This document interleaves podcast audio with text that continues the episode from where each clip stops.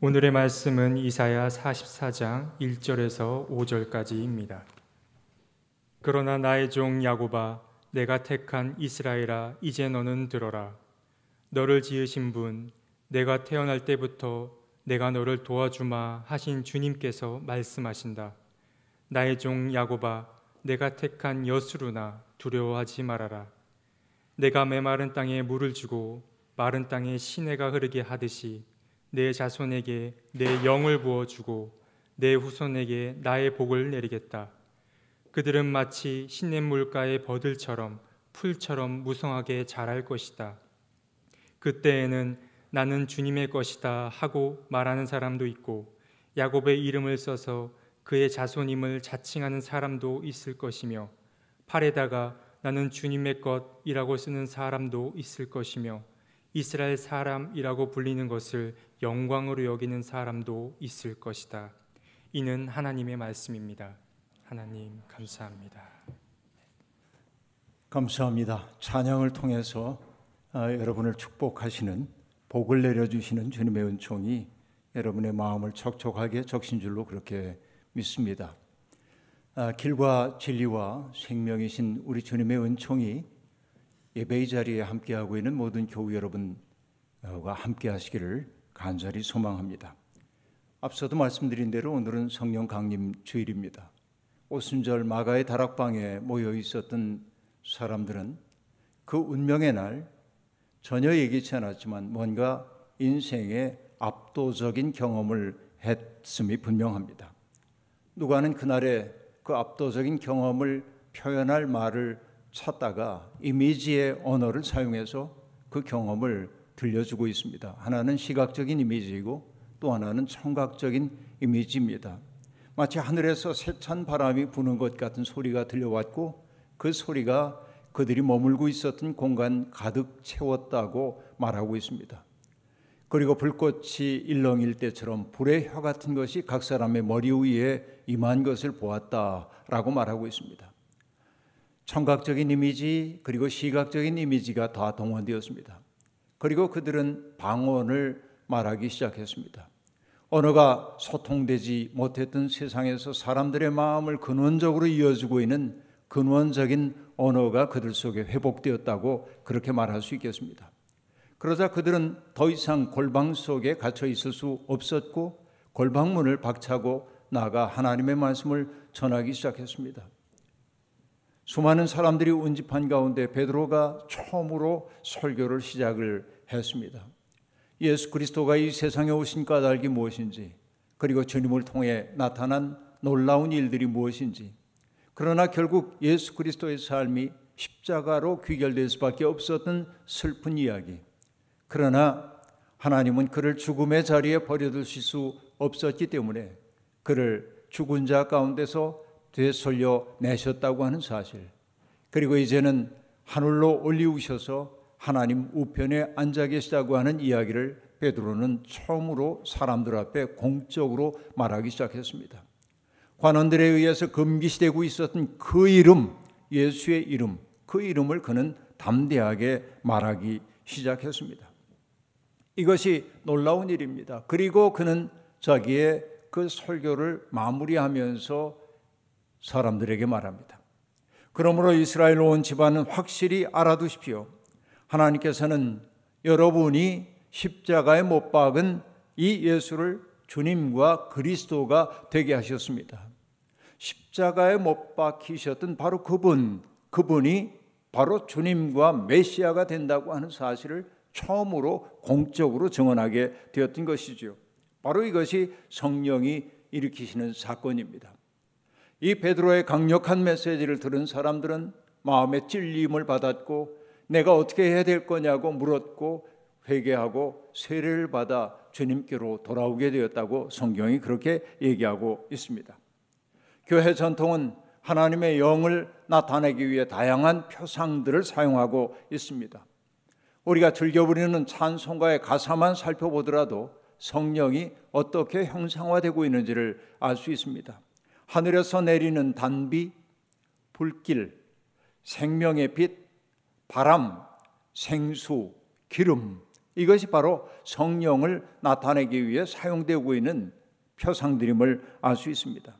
모두 은유적 표현입니다만 성령은 우리의 마음을 어루만지고 우리의 굳어졌던 마음들을 부드럽게 만들고 그리고 주저앉았던 우리의 마음을 일으켜 세우는 강력한 힘이고 나만 알고 있었던 사람들을 하나 되게 만드는 일치의 영이라고 하는 사실이 바로 그 고백 속에 담겨 있음을 알 수 있습니다. 성령은 우리의 마음을 그리스도의 마음과 일치시켜 줍니다. 그리고 우리의 메마름을 해소시켜 줍니다. 차갑게 식어버렸던 우리의 마음을 뜨겁게 불타오르게 만듭니다.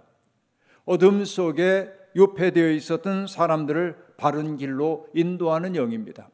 숙명연에 빠져 살고 있던 사람들이 숙명의 어둠을 떨치고 일어나 하나님 나라에 동참하도록 만드는 영이 바로 성령이라고 말할 수 있겠습니다. 오늘도 성령은 강력하게 역사하고 있습니다. 오늘 우리가 산자의 땅에서 숨을 쉬고 산다는 사실이 그 증거입니다. 하나님은 아담을 창조하신 후에 그의 코에 생기를 불어넣으셨다고 말합니다. 그것은 태초에 벌어졌던 유일의적 사건을 우리에게 알려주는 것 아니라 오늘 내가 숨을 쉬고 숨을 내쉬는 사건이 하나님의 은총의 사건임을 내가 오늘 살아있으면 하나님이 내 속에 숨을 불어넣고 계심을 일깨워주는 이야기임을 알 수 있습니다.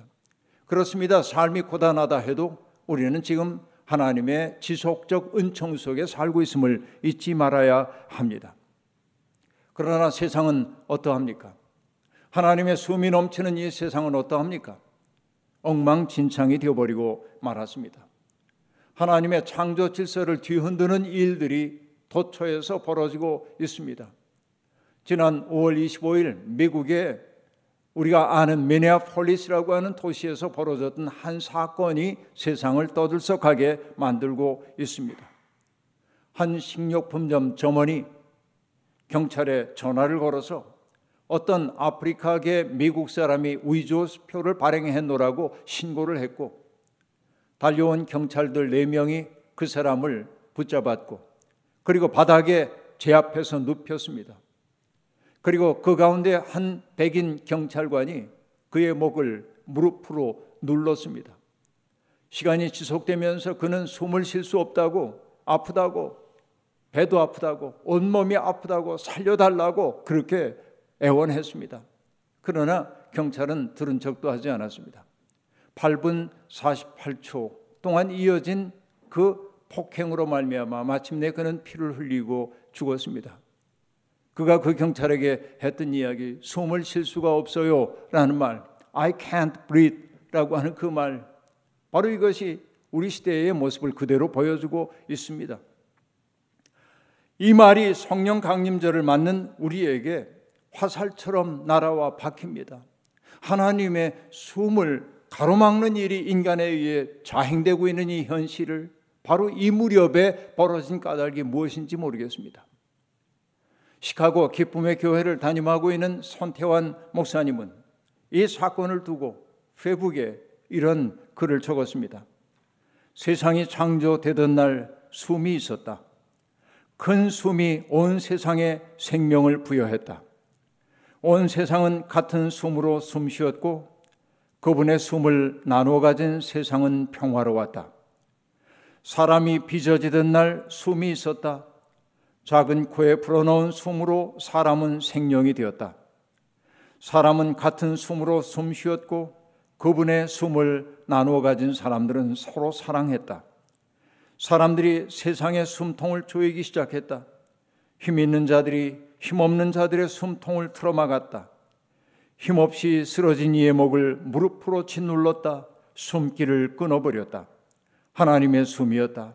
하나님이 주신 숨이었다. 하나님의 숨통을 조이는 일이었다. 하나님이 신음하신다.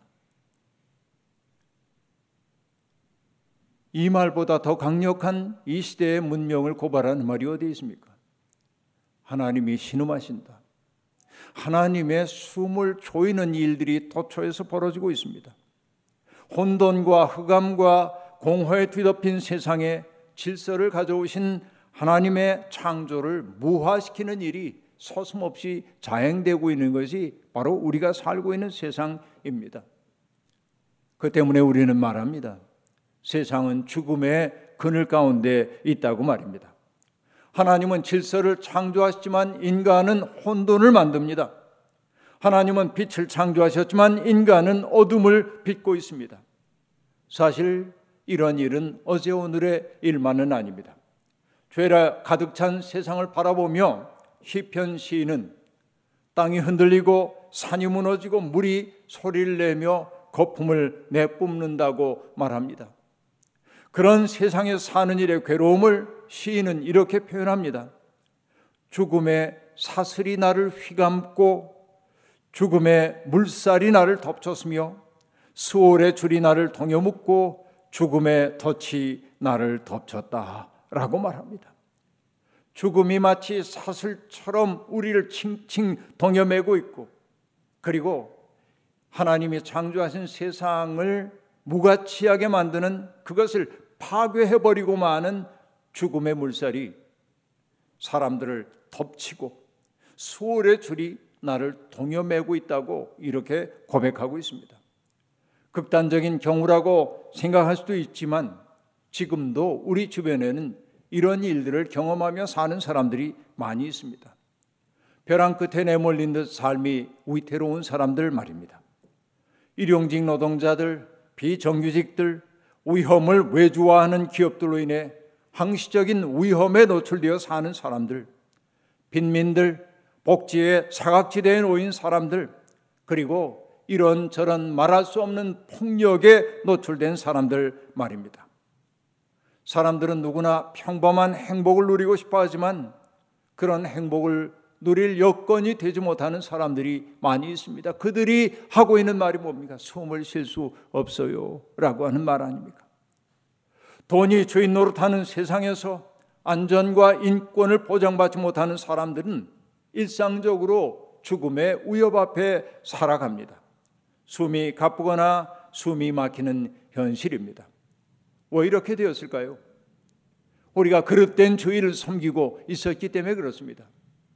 돈이라는 것, 출세라는 것, 명예라는 것을 우리의 주인으로 삼고 산 결과 하나님의 숨이 막히는 그런 세상 만들고 말았다는 말입니다.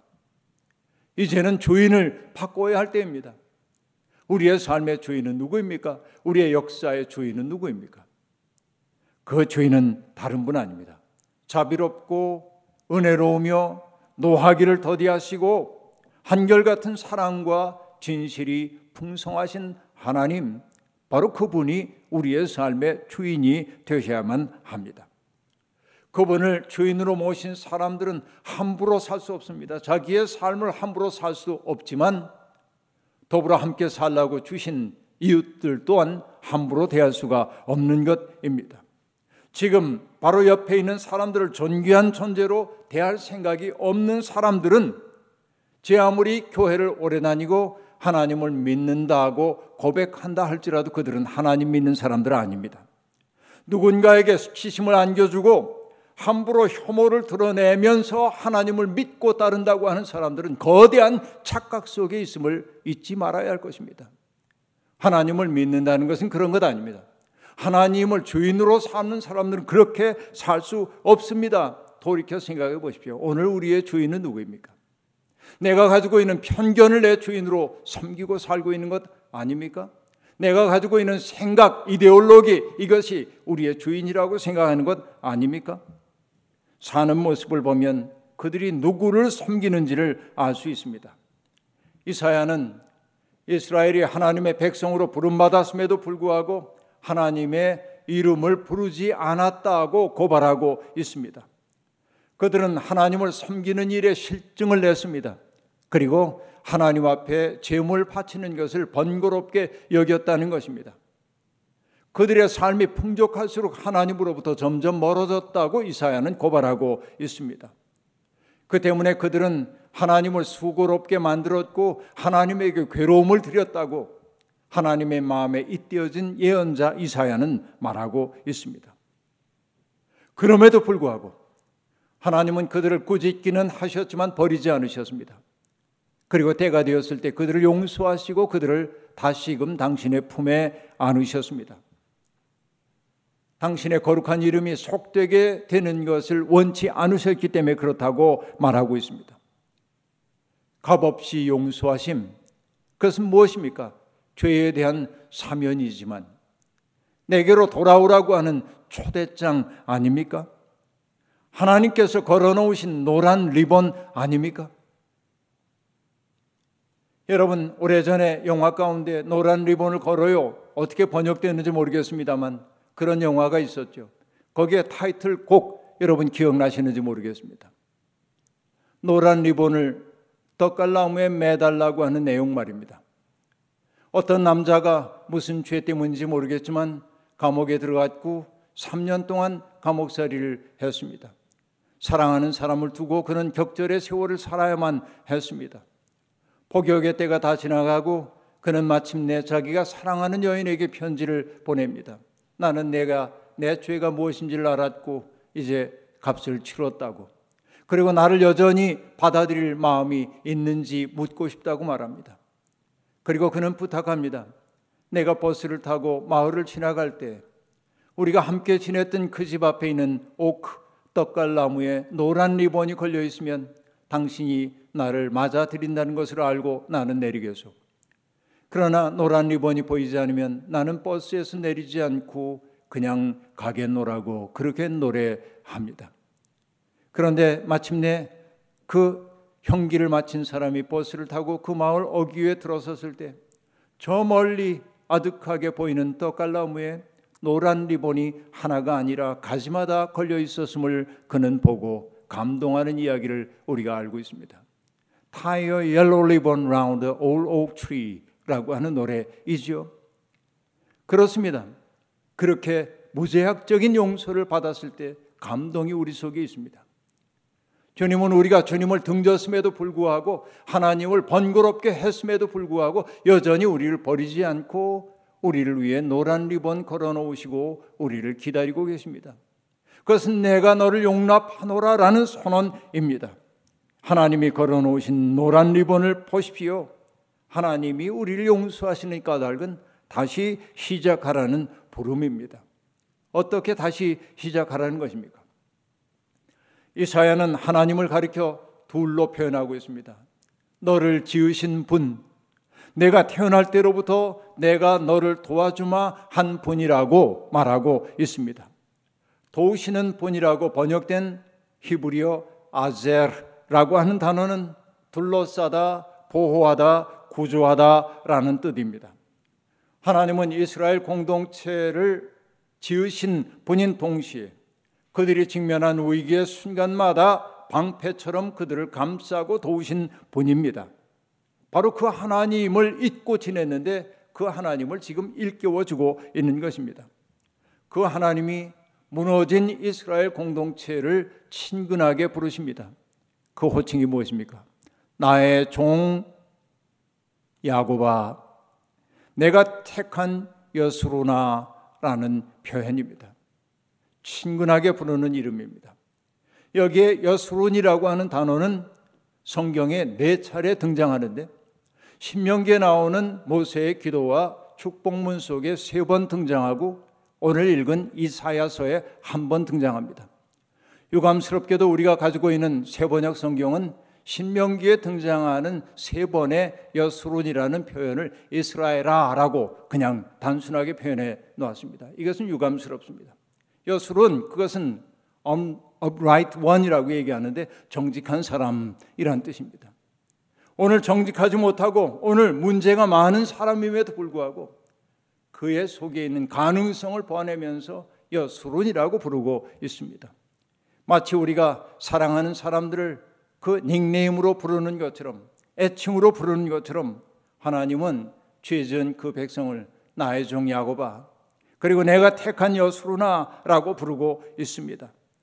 그 죄책감에 사로잡혀 있는 백성들을 친근하게 불러주고 계십니다.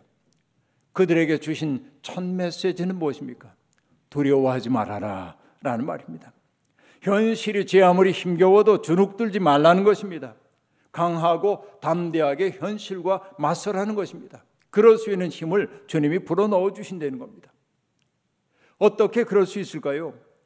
주님이 함께 계시면 관념이 아니라 실상으로 경험해야 합니다. 주님은 의기소침해진 백성들을 격려하십니다. 내가 메마른 땅에 물을 주고 마른 땅에 시내가 흐르게 하듯이 내 자손에게 내 영을 부어주고 네 후손에게 복을 내려줄 것이다 라고 말합니다. 하나님의 영이 우리 속에 들어올 때 우리는 일어선 존재가 됩니다. 하나님의 영은 일어서게 하는 힘입니다. 전에도 소개한 적이 있지만 프랑스의 저명한 그 조각가인 자코메티의 그 작품 가운데 나는 일어서는 사람들의 모습을 좋아하는데 그는 광장을 걷는 사람들 그 작품에 대한 글을 쓰면서 이렇게 말했습니다. 마침내 나는 일어섰다. 그리고 한 발을 내디뎌 걷는다. 어디로 가야 하는지 그리고 그 끝이 어딘지 알 수는 없지만 그러나 나는 걷는다. 그렇다 나는 걸어야만 한다라고 말합니다. 무심히 보았는지 모르지만 마침내라고 하는 이 부사가 제 마음속에 턱 와닿습니다. 그 부사는 이전에 버둥거리며 일어서려고 애썼던 지난 세월의 무게를 고스란히 담고 있는 단어입니다. 마침내라는 단어 말입니다. 그 단어 속에는 대지를 딛고 일어서게 된 사실에 대한 대견함이 담겨 있기도 합니다. 우리도 그렇습니다. 현실은 우리를 자꾸만 아래로 아래로 잡아당기지만 중력을 이기고 우리는 일어서야 합니다. 우리를 잡아 이끄는 중력, 죄, 슬픔, 무기력, 절망, 원망을 떨치고 일어서야 합니다. 우리 스스로는 할 수 없습니다. 하나님의 영이 우리를 가득 채워야 합니다. 지금도 하나님은 숨을 통해 우리 속에 그 능력을 불어넣고 계십니다. 바로 그것이 복입니다. 여러분은 복을 무엇이라고 생각합니까? 내가 원하는 욕망이 이루어지는 게 복입니까? 아니요. 오늘 하나님이 당신의 생기 불어넣어 주님의 일을 함께 하도록 꿈꾸도록 만드는 것보다 더 큰 복이 어디에 있겠습니까? 이 복을 일컫는 단어가 여러분 베라카라고 하는 단어인데 복은 완제품이 아니라 가능성으로 주어지는 것입니다. 하나님은 이미 우리에게 그런 복을 주셨습니다. 하나님께서 아담과 하와에게 복을 베푸시며 생육하고 번성하라 그리고 땅에 충만하라고 말씀하셨습니다. 하나님이 주신 그 번성의 가능성을 삶으로 번역하는 과정이 복된 삶이라고 말할 수 있겠습니다. 바로 이것이 인간의 소명입니다. 그렇게 사는 사람들, 그들은 마치 시냇가의 버들처럼 풀처럼 무성하게 자라게 될 것입니다. 우리가 원하는 모든 것을 얻었기 때문에 어려움이 없기에 행복한 것 아닙니다. 삶은 누구에게나 힘겹습니다. 평안해 보이는 사람조차 힘겨움을 감내하며 살 수밖에 없습니다. 어떤 이들은 남을 이용해 먹으려 하고 조이 사람들을 정신적으로 고문하는 사람들이 있습니다. 그러나 어려움 속에서도 어떻게든지 누군가에게 도움을 주며 살려고 애쓰는 사람들이 있습니다. 그들이야말로 인간성의 숭고함을 드러내는 사람들입니다. 오늘 이 땅에서 우리가 그리스도인으로 부름받은 까닭은 바로 거기에 있다고 저는 느낍니다. 인간성의 숭고함을 삶으로 드러내기 위해서 말입니다. 하나님의 마음에 뿌리를 내린 사람만이 인생의 가뭄이 찾아와도 누군가에게 복을 끼치며 살 수 있습니다. 지금 우리는 어떻습니까? 하나님의 백성이라는 사실이 자랑스럽습니까? 현실 기독교가 세상 사람들에게 그 추문거리로 전락했지만 우리는 이 고백을 놓치면 안 됩니다. 나는 주님의 것이다. 나는 주님의 것이다. 하나님의 백성의 공동체에 속해 있음이 자랑이 되도록 살아야 합니다. 하나님의 영은 하나님의 실제에 참여하라고 우리를 초대하고 계십니다. 세상 안에서 하나님의 뜻과 목적을 분별하고 반영하고 구체화하는 것 바로 그것이 우리에게 주어져 있는 소명입니다. 성령은 우리가 하나님의 성품에 참여하도록 초대합니다. 하나님의 성품에 참여한다는 것은 어떤 의미일까요? 지난 주일에 지나갔습니다만 존 웨슬리의 빌어서 얘기하자면 하나님의 성품에 참여한다고 하는 것은 더욱 충만한 인간이 되어 간다는 것, 하나님께서 창조하신 본래의 인간이 되어 간다는 것, 더 나아가 영적인 감각이 감각들이 참여하고 파트너가 되고 신적 생명을 함께 나누는 피조물이 되어 하나님을 반영하는 현상으로 되어 간다는 것. 이렇게 말하고 있습니다. 여러분 이것이 성령 충만한 삶입니다. 하나님을 반영한다는 말이 어렵게 느껴진다면 이렇게 생각해 보십시다. 하나님의 정령 살아계시다는 사실을 주위 사람들에게 삶으로 입증하는 존재가 되는 것. 바로 이것이 성령 충만한 사람들의 삶이란 말입니다. 숨을 쉴 수가 없어요. 라는 조지 플로이드들의 외침이 토초에서 들려옵니다. 그들이 숨을 쉴 수 있도록 억압을 제거하고 그들이 인간다운 삶을 누리며 살도록 기회를 제공하는 것 바로 이것이 하나님의 일꾼으로 부름받은 우리의 소명입니다. 그런 소명을 따라 살 때 우리는 시냇가에 심긴 버드나무처럼 푸르름을 내뿜으며 살 수 있습니다. 우울감에 사로잡힌 사람들 속에 들어가 명랑함과 생기를 불어넣으십시오. 그리고 넘어진 사람들을 부축하여 일으키십시오. 그리고 그들 외로움 속에 있는 사람들 다가가 벗이 되어 주십시오. 우리는 혼자가 아닙니다. 성령께서 홀로 살고 있던 우리들을 함께 묵고 한 가족이 되게 해 주셨기 때문에 그렇습니다. 오늘 우리 가운데 성령이 임하고 계십니다. 우리 속에 성령이 생기를 불어넣으십니다. 오늘도 내일도 주님의 영 안에서 기뻐하며 살기를 바라고 하나님의 영을 따라 춤추며 사는 아름답고 멋진 삶이 되기를 주의 이름으로 축원합니다. 아멘. 주신 말씀 기억하며 거듭의 기도 드리겠습니다. 하나님 아무리 생각해 봐도 하나님의 사랑받을 만한 것이 우리에게 없는데 그럼에도 불구하고 우리를 버리지 아니하시고 인내하시는 사랑으로 우리를 기다려 주시고 때마다 일마다 우리 가운데 오셔서 숨을 불어넣어 살게 하시는 주님을 찬미합니다. 하나님 마치 봄바람이 불어와 어린 모들을 쓰다듬어 자라게 하는 것처럼 우리 비록 어리석은 믿음의 사람들이지만 하나님의 영이 우리 속에 들어오시면 우리는 주님 뜻 안에 성장할 수 있나이다. 나의 종 야고바 나의 사랑하는 내가 택한 여수로나라고 다정하게 불러 주셨던 것처럼 오늘 인생에 지친 사람들을 다정하게 불러 주시고 주저앉아 울고 있는 사람들 일으켜 하늘 백성 되게 도와주옵소서. 오늘도 하나님 앞에 예배드리고 간절한 마음으로 주님께 청하는 모든 기도 들으시고 하나님과 동행하는 기쁨의 노래 불러 세상 앞에 하나님 살아계심을 삶으로 입증하는 우리 모두가 되게 하옵소서. 예수님의 이름으로 기도하옵나이다. 아멘.